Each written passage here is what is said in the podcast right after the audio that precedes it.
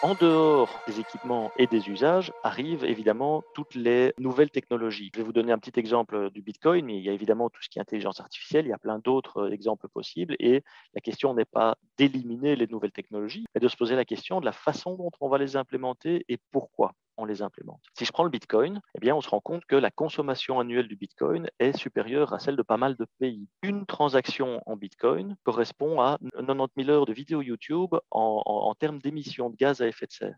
Et pour vous donner un autre ordre de comparaison, en gros, si vous faites le ratio, on va arriver à un peu plus de 650 ou 700 000 euh, transactions Visa facilement pour la même consommation électrique qu'une transaction Bitcoin beaucoup de gens nous disent oui, mais le Bitcoin, c'est pas grave, c'est de l'énergie verte, euh, etc. Mais oui, mais malheureusement, on n'a pas assez d'énergie verte euh, déjà pour répondre à tous nos besoins. Si en plus de ça, on consomme cette énergie verte pour des choses qui consomment autant que le Bitcoin et qui globalement ont peu de, valeur sociétale finalement, puisque à part euh, principalement permettre de faire euh, des investissements financiers qui sont peut-être pas les plus productifs au niveau sociétal, eh bien malheureusement ça n'a pas beaucoup d'autres impacts le, le, Bitcoin.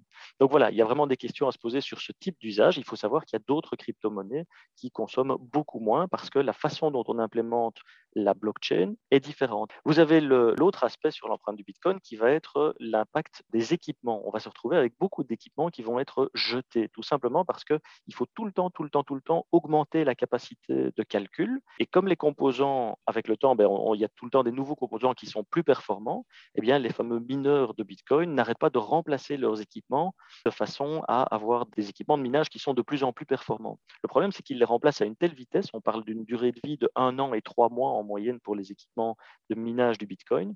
Chaque transaction au Bitcoin, vous jetez l'équivalent de deux iPhones en poids, en déchets d'équipement.